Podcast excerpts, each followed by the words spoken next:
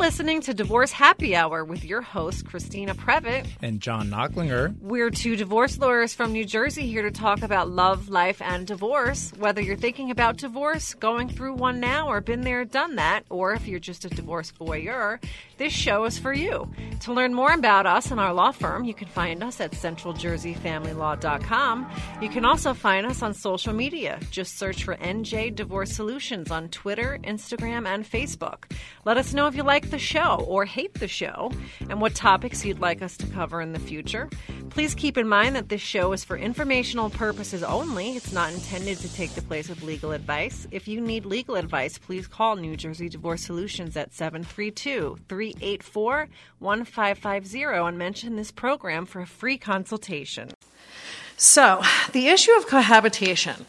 The reason that we want to talk about that is because it seems that there is a lot of discussion about it in the news right now. And in particular, what really grabbed my attention is that I saw a NewJersey.com article that had incorrect information. And I was really concerned about that being disseminated to, to the public. Because as we know, um, you know, you can diagnose your own medical problems on Google, but chances are it's probably not very accurate.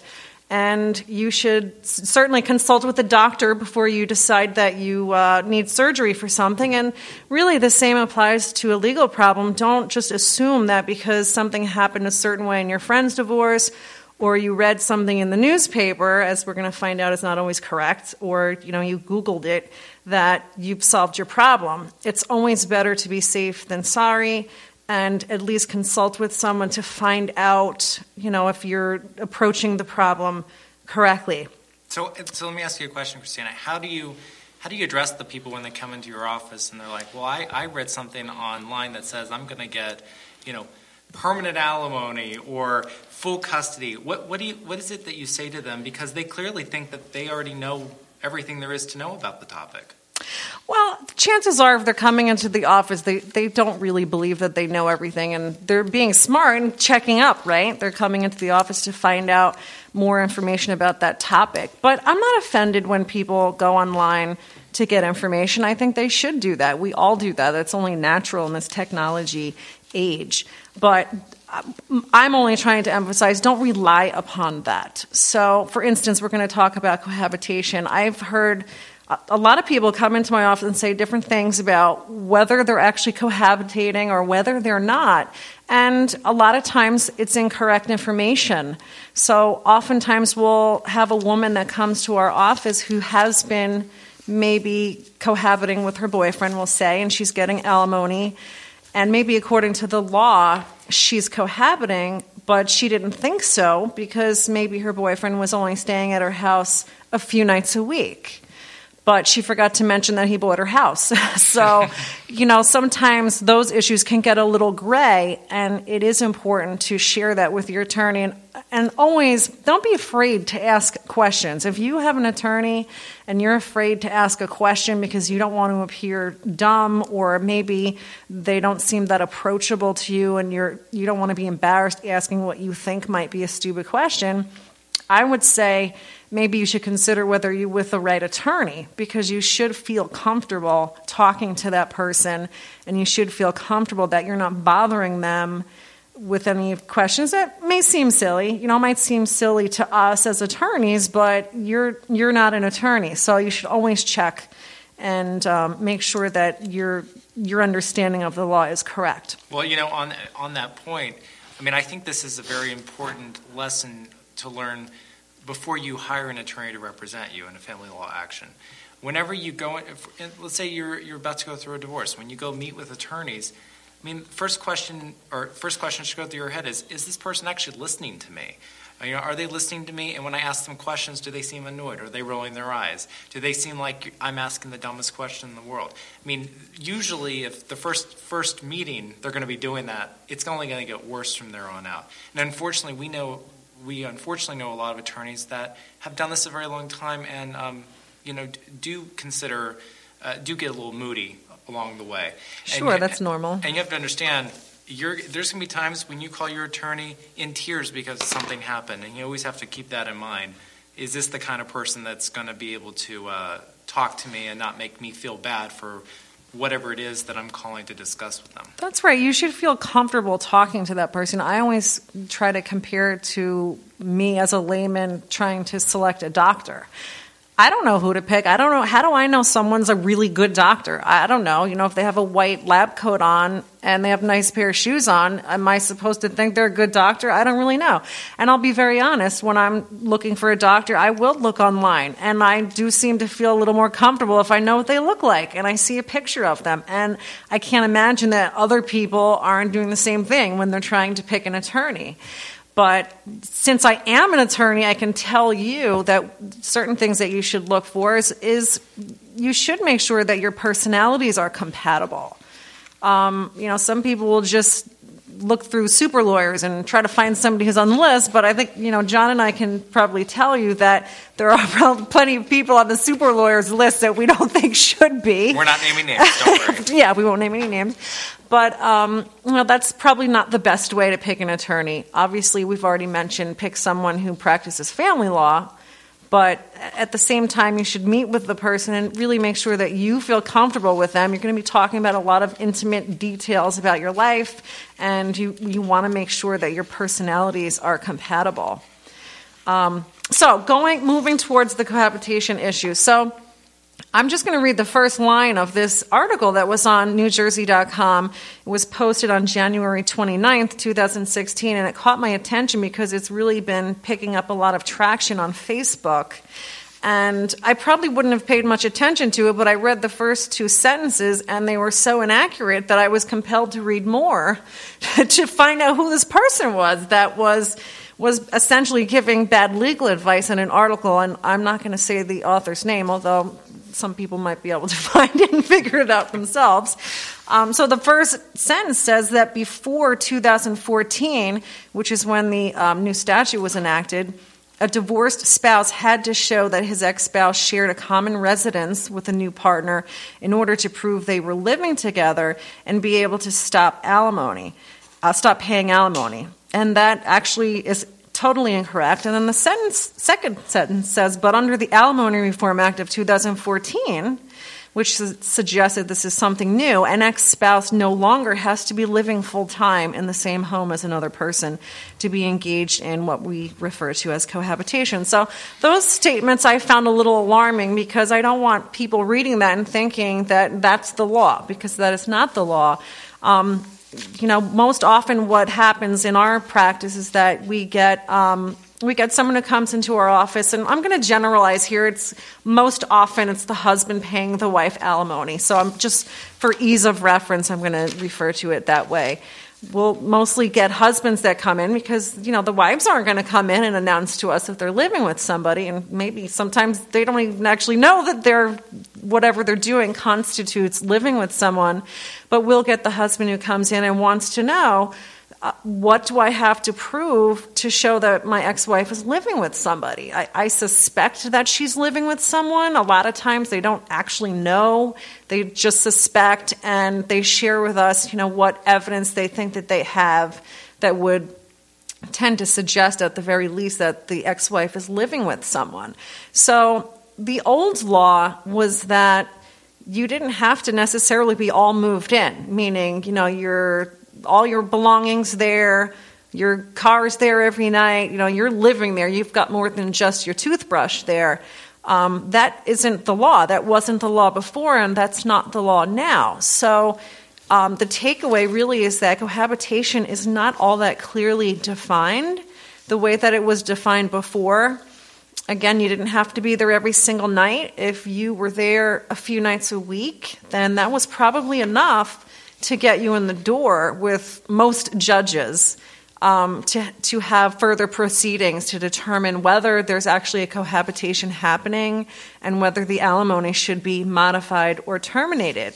So I'm not going to go into specifics about case law and statutes and things like that because that's not really what our intention is with this program. We really just want to sort of give you in layman's terms what the law is. So well, I mean, I really think this article, I mean, not, not dealing with the cohabitation issue in of itself, I think this article really is symbolic of what I see a lot, not just in newspapers, but also um, on news programs and elsewhere, where I'll see uh, non attorneys discussing legal issues in an overly simplistic way that provides inaccurate information.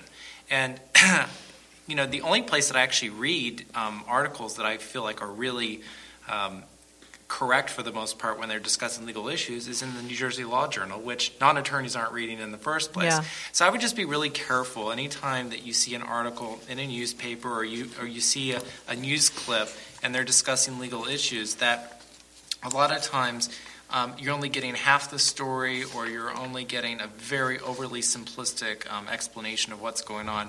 And this article, um, as Christina already pointed out, is a prime example of giving people some information that's not fully complete, but it kind of has the appearance of being complete information, if that makes any sense. Yeah, It's sure. Really, it really looks like it's telling you what the law is, and that really could be dangerous. Sure, and, and he does have some quotes throughout the article with um, recognized attorneys in in New Jersey that practice family law that are good attorneys, and some of those quotes are, I would say, are accurate. But um, you know, the, certainly the first two sentences that I just read were not accurate.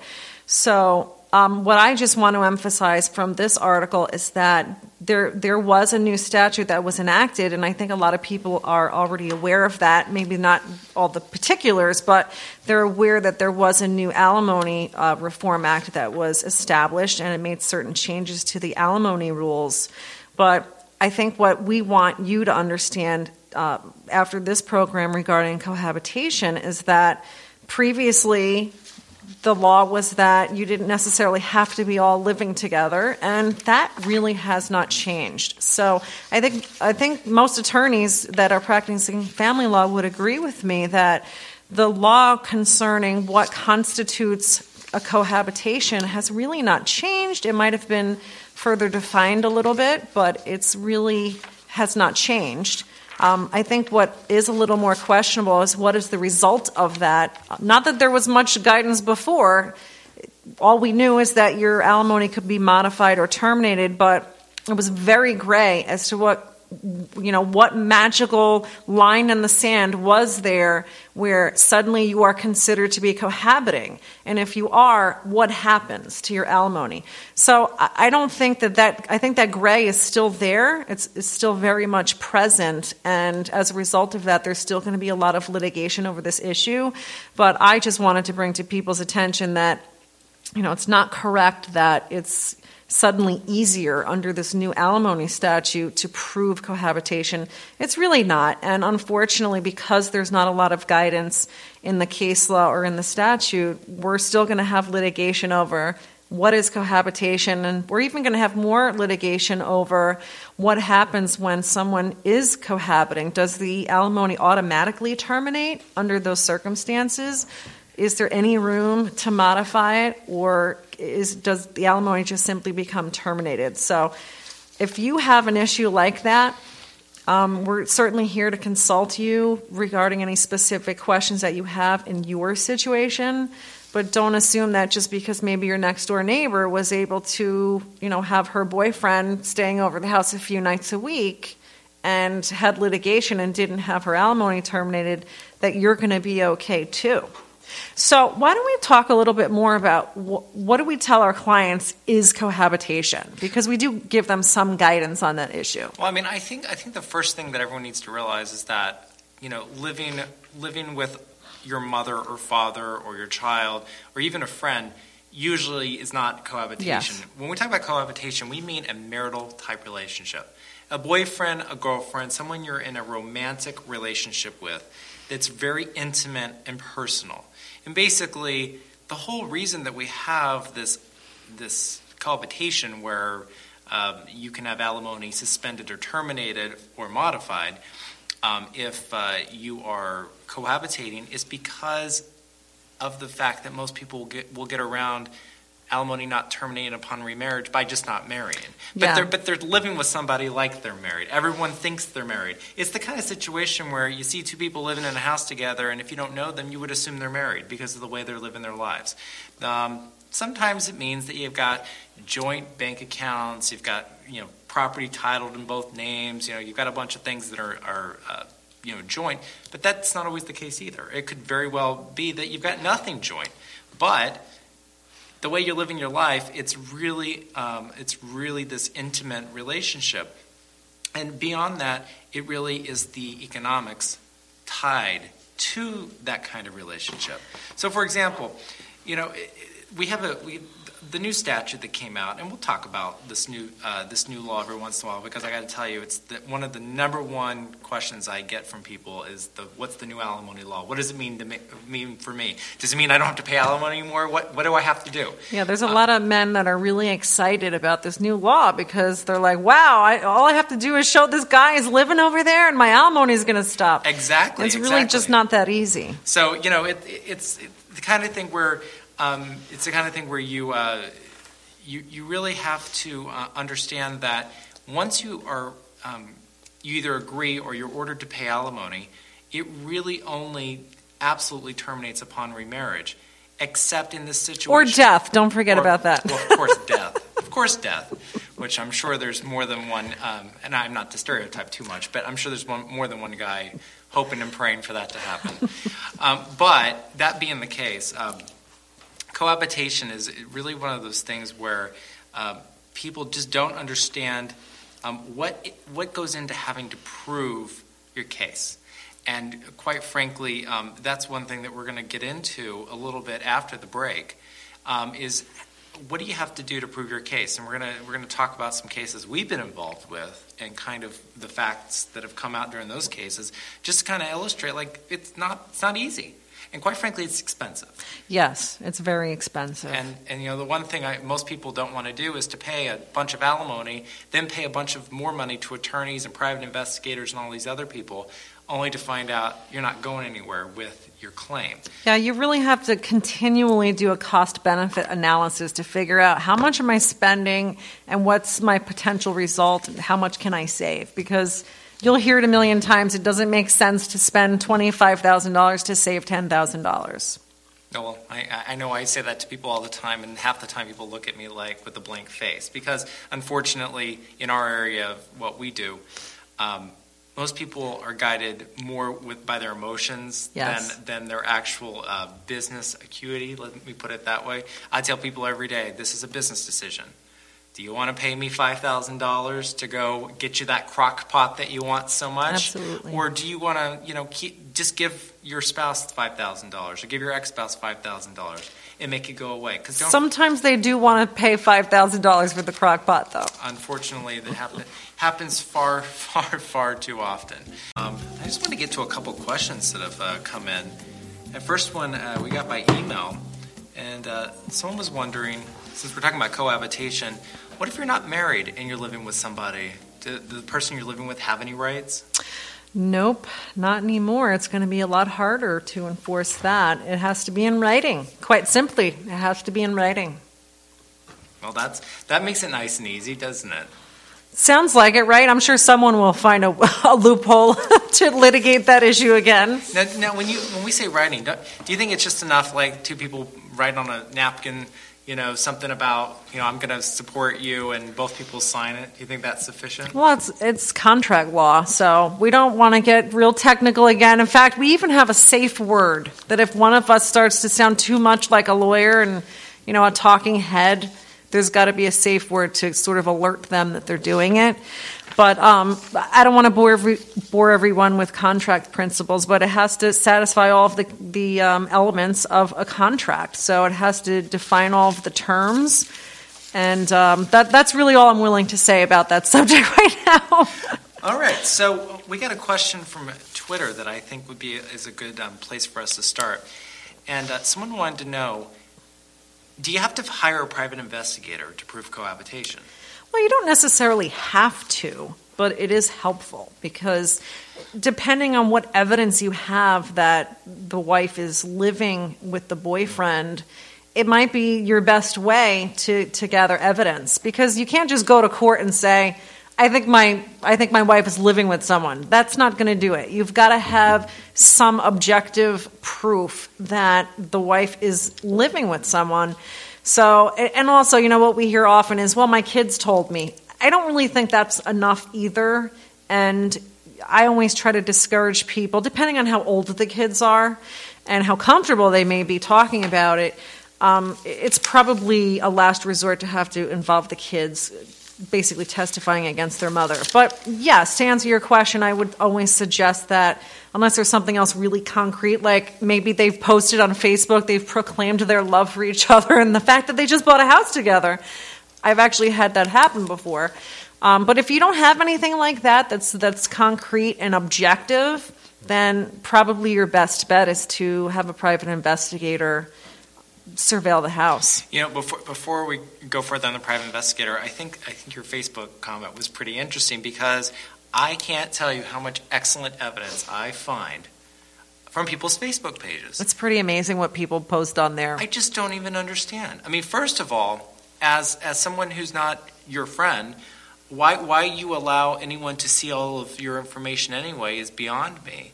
Because quite frankly, if if I'm researching you, I'm looking at your pictures and I'm seeing what you were doing, you know, a year and a half ago, because I'm I'm trying to build a case for my client, and it's so easy for me just to run on there.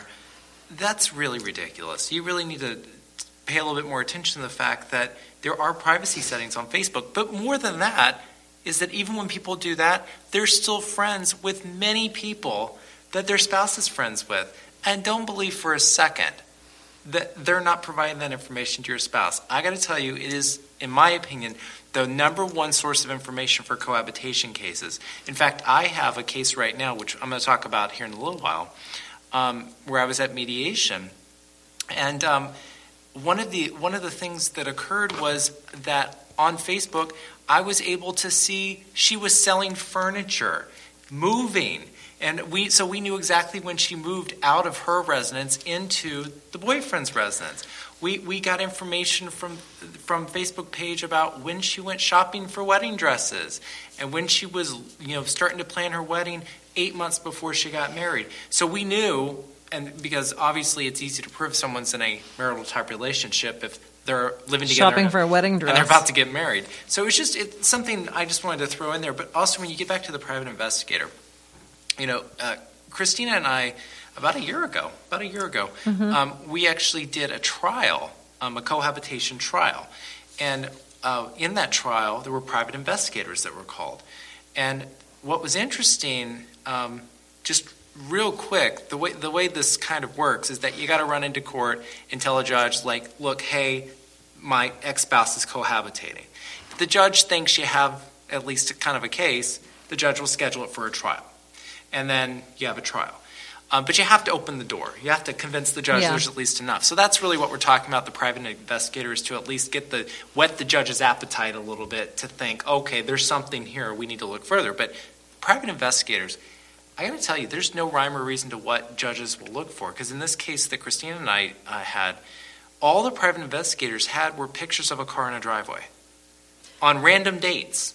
Yeah, it was a very, very short window. I mean, the guy could have been on vacation that week and just stayed over the house a few days. It, it, it was not much at all. In my opinion, I don't think that it should have gone forward, but it did. And, you know, that's probably a topic that we could spend another hour on another day is very unpredictable results when you go to court but we won't get into that right now. No, but it's it, it's important to know that when you're when you're starting one of these cases, there's no way anyone could tell you what's enough. That's right. And you know what? Don't Know. Be careful if you go to an attorney and they seem to have a crystal ball under their desk because I'd really like to see that. I'm always amazed when I when I meet with a new client and maybe they've met with someone else who has assured them that they're going to get a certain result in court because there's just no way that you can guarantee a result in court. And actually, one of our uh, our motto around the office is that we don't tell you what you want to hear, we tell you what you need to know. So if we're telling you something, it's certainly not to upset you. Um, but we feel that we have an obligation to tell you the truth about your case and not just tell you something that you want to hear because it's going to make you feel good or because it's going to make you pay us a retainer and hire us. Well, and that's that's really the problem is that most attorneys will tell tell clients exactly what they want to hear just to get them in the door and then here we are six months later you're trying to settle the case and you've got someone saying but you told yeah. me i was going to get x and i'm, like, I'm only going to get y yes and they and you've already spent thousands of dollars assuming that you're going to get the result that they've promised you. But we don't want to badmouth lawyers. There's plenty of good lawyers out there that don't do that. Um, but just be mindful of these kinds of things when you are researching lawyers and meeting with lawyers. So going back to the to the private investigator issue. So when you get a client that comes in and you're talking about the private investigator, they always ask you, "Well, what do I need what do I tell the private investigator to do? How much do we need?" What do you tell them? Well, at a minimum, I want I want to see that the the person that this, this ex spouse is allegedly cohabitating with is actually in the house with them. So, really, you need to get those kinds of pictures. You need to get pictures, you know, obviously the car in the driveway sometimes might even be enough, but you really need to get pictures at all hours of the day and all days of the week. A very, you know, I, I actually think that you probably need several weeks of surveillance in order to really prove the case. But, yeah, I would agree with that. But private investigators are really expensive. It is expensive. It's it's it's part of the cost. It, that's why you really need to be counseled. A, a client needs to be counseled as to you know what's the remaining alimony obligation? How much is it going to cost them to try to reduce that or terminate it? So the private investigator cost is certainly part of it. Yeah and i, I would say that more times than not to start a cohabitation case you need a private investigator. Because you know the last thing you want to do is to show up at your ex-spouse's house with a camera outside and sit in the car and take pictures because guess what the police are going to show up behind you and you're going to find yourself with a restraining order. Yes, and our next show will be domestic violence. but, you know, so the, the private investigator certainly is a little bit more trained on how to do it in a very covert way that most of us um, aren't very familiar with. So, private investigator is very important. But once you, you know, once you get those pictures and you get into court, um, and the judge says, okay, I, I think I, I think they're at least living together. Um, so, what happens next? Well, after the private investigator, I guess you see what um, what evidence you have, and if it if you have enough to demonstrate that this person is that, or at least that there's some question that this person is there most of the time and could possibly be living there. Um, I, you know, I always do Google searches. It's really amazing what you can find just on the internet about people. Maybe there's tax records, or could be some real estate records that might come to light that perhaps you weren't aware of. Again, you know, social media, it's it's amazing what people post there and you gather all of that and you just it's like pieces of a puzzle. And if you can put enough pieces of the puzzle on the table to show a picture that there's at least a, you know pretty good suggestion that this person is living with someone, I, I think that's usually enough. I have found judges to be probably pretty liberal in granting a, a trial if there's a cohabitation allegation, if it looks like the person is, is potentially living with someone. And the reason for that is because if you're the husband making this allegation, and, you know, obviously we can assume that the wife is trying to hide it, you're not really in a position to have all of the information that would would reveal everything. The wife is. So that's the reason that the court has to send the matter to a trial. So you end up with this period of time that we call discovery, uh, a legal word. I'll try not to use too many more. Safe words coming soon.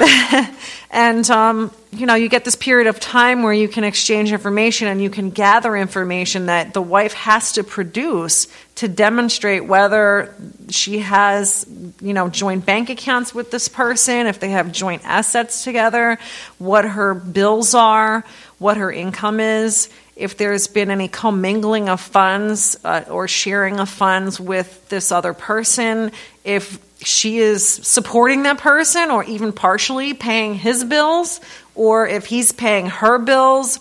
Are they going on elaborate vacations together? Wait, wait you, you mean you mean the husband, ex-husband, doesn't have to pay for the new boyfriend's new car? No, the oh. ex-husband does not have to do that. Shocking. But, you know, at the same time, the wife shouldn't be supporting the the boyfriend, but the boyfriend shouldn't also be supporting her. So that's really the issue is and, and that's that's really where it starts to get a little muddy is you can have a guy that stays over four nights a week which the husband may find very offensive. And, and I've often made the argument that if he's staying there that often, he is getting some kind of benefit, other than the obvious, but he is getting some kind of benefit, you know, in financial terms. Where, you know, I had a case one time where the wife made significantly more money than her boyfriend did. He had some little studio apartment somewhere, and he actually increased his lifestyle by living with the girl with the wife. So I made the argument that she was actually subsidizing his lifestyle. So those are just things to be mindful of. But really I think where where there should maybe be a brighter line and where I think you start to get into territory where there's a better chance that the alimony could be terminated is when you have that financial commingling. So, you know, just having your boyfriend stay over the house a few nights a week, you know, maybe there's some small financial benefit, but what could it possibly be, you yeah, know? That, that's almost never going to be enough. Yeah. I mean, it's really I mean, it's really you're living together. And I and I think what's really important that people need to understand is and and you already touched on it a little bit, but once you you kind of open the door and the court Yeah. is, looking, really it's the ex-wife now and we're stereotyping, and to apologize to anyone out there that's on the other side of this, but the ex-wife is really the one that has to prove her case. She's the one that has to now prove that there's not cohabitation occurring, and she's got to she's got to look at all the you know all the Yeah. lovely factors we have, and she's got to prove it, and that means producing bank statements, producing all the good stuff that's going to show that you know maybe she is you know the boyfriend's over four nights a week, but she's the one paying all the bills. He has his own place. He's paying the bills. I mean, really, where I always think where people really get caught is Mm-hmm. when they both don't have a residence and they're together a lot. Yeah, and, and again, you know, you have to remember that when we use the term cohabitation, I think th- the average person thinks of that in terms of is he moved in or not, and that's not really what that means from a legal perspective. What it what cohabitation really means from a legal perspective is is he there enough, and is there some kind of you know financial interdependence between these two people? So that's really what courts are talking about when they talk about cohabitation. Well- so it's just not enough from the husband's perspective. It's not enough to show that he lives there, and from the wife's perspective, it's not enough to say, but he's only here a few nights a week. Right, and in addition, remember, remember, you have to show that it's a supportive, intimate, personal relationship. That's right. It can't It's- just be a buddy or a roommate. Or, or even even somebody that even if you are just dating them, if you only see them a couple days a week, I mean, it really the court is looking for. Don't forget, this is a in a lot of times this is a permanent termination of alimony. So the court's really going to look for a lasting relationship, which means a six month relationship is almost never going to be enough to do it. You really need You know, unless there's some real financial, Well, it- significant It would, have to financial. be, it would have to be pretty pretty good, but there needs to be something very, um, very concrete. I mean, some of the some of the factors that the court would look at. I mean, for example, is the length of the relationship, and it, they would also look at what what do people out in social circles and family circles think about you?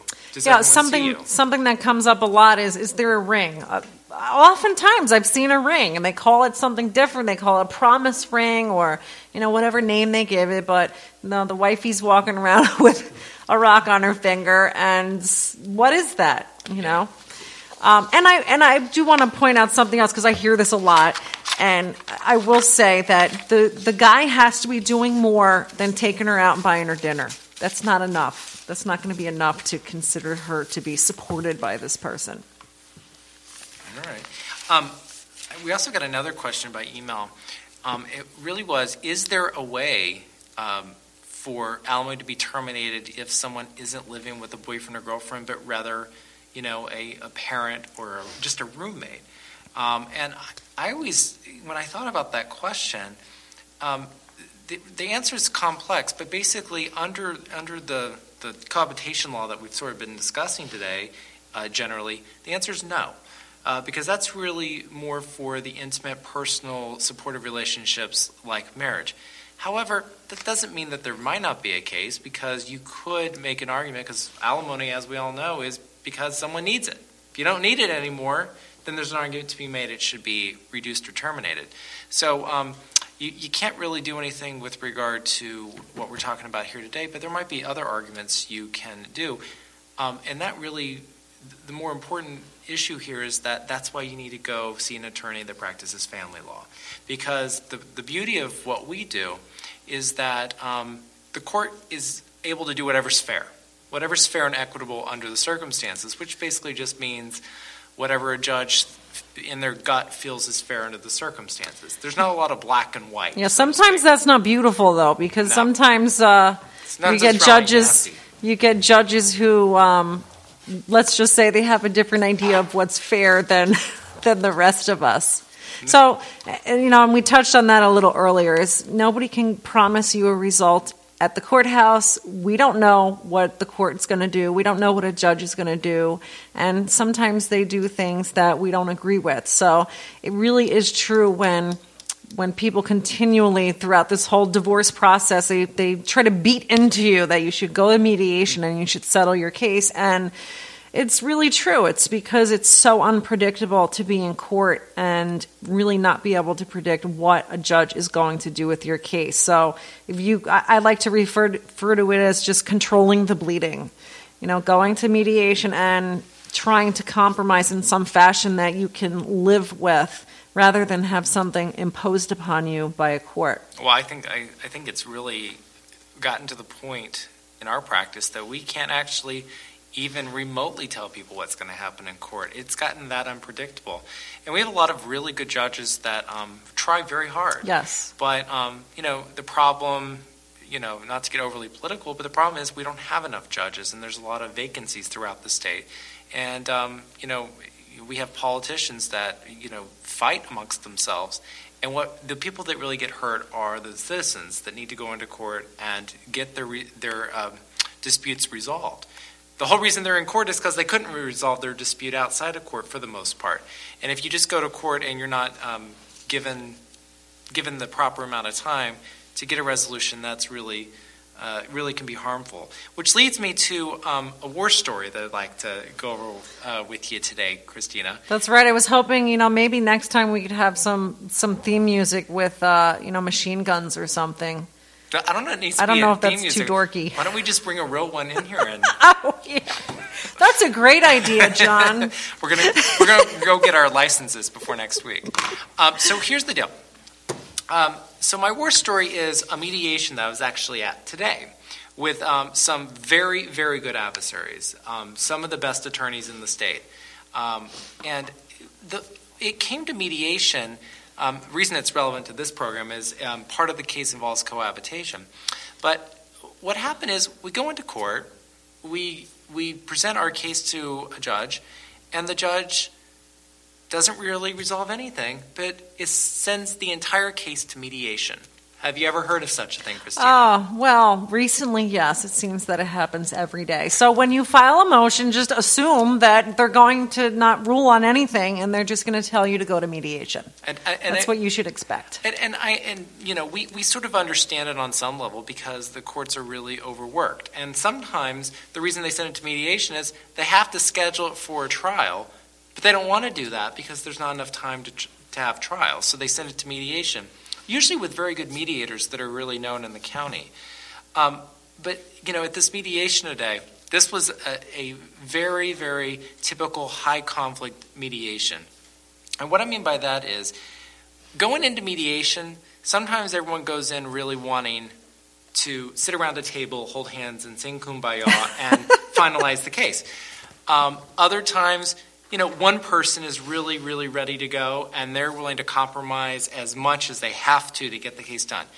But then there's times like today where both parties are so entrenched and so in their corners. It's like two boxers in a rink, and they're over there getting, you know, towed off, ready to go. And they're just ready to come to the middle and start beating each other Yeah, up. and they, they that's the main event for them. So they're not they're not ready to go home yet. They're not ready to be done. Right, and you know, I, I, I, you know, not every mediator is really good for that kind of work. Today we had an excellent mediator who was really good with it, but you know, I, I always find that you know when you go into mediation, which is the most popular way to resolve cases these days, is mediation, which basically means a third-party neutral attorney it's usually an attorney, it can be other uh, professionals, an attorney who sits down with the parties and their attorneys and tries to resolve the case. And, you know, there's all kinds of mediators in the world. There's the mediators that try to bring everyone to the middle. There's other Mhm. mediators that tell one party, "You're being a jerk. Stop it. You're, you know, you need to go over here." And there's everything in between. So, you know, one thing uh, you always need to keep in mind if you start going through one of these cases, uh, if you're unfortunate enough to go through one of these cases, is that uh, you got to be really careful who's doing your mediation and really ask questions of your attorney. Who is the mediator? Do you know this person? Do you know how they're going to be? You know, what are you doing? So today we, we were there um, and we brought our incredible associate, Marissa. Who, uh, Marissa Hirsch. Marissa Hirsch, who I'm sure um, you'll hear from at some point in the future. Um, and I brought her along because I knew this case was going to be the kind of case where it really, really, really was just nasty on both sides, just really nasty. Um, but I think some of the lessons that I, I, I kind of want to discuss with you, Christine, today, because what, what made the case nasty? What made the case nasty was these parties got divorced and had a settlement agreement that wasn't written very well. And by what I mean by not written very well is on some of the major issues, there were conflicting provisions. In other words, in paragraph one, it would say the sky is blue. In paragraph two, it would say the sky is green. Well, is it green or blue? Well, we don't know because now we've got an agreement that's got two different things. There's other sections that didn't have enough detail. Like, for example, parties agreed to a number in terms of child support, but didn't tell us how they got to it. And so, since we don't know how they got to it to begin with, well, we certainly don't know how to modify it now because we didn't know where, how it originally came to. So it's like you're starting from scratch. Exactly. And then there was other places where they were just missing details. So whenever so what advice would you have for someone going through a divorce who's not an attorney, but they're being presented with this voluminous document called a matrimonial settlement agreement or a property settlement agreement. Those are the popular terms for what we call the That's final right. agreement. What, what what advice would you have for Well, somebody? I think by the time people are in their case and they're reviewing a property settlement agreement, it's, you know, maybe a 30 page document, um, not particularly fun to read, a lot of legalese stuff, but a lot of really pertinent stuff that the client needs to make sure that they read and understand. Because even if you have the best relationship with your attorney and you have all the faith in the world in your attorney, you are the one that is bound by that document, not the attorney.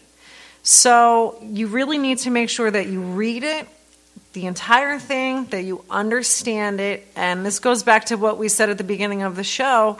If you don't understand something, you have to be comfortable telling your attorney, I don't understand that. What does that mean?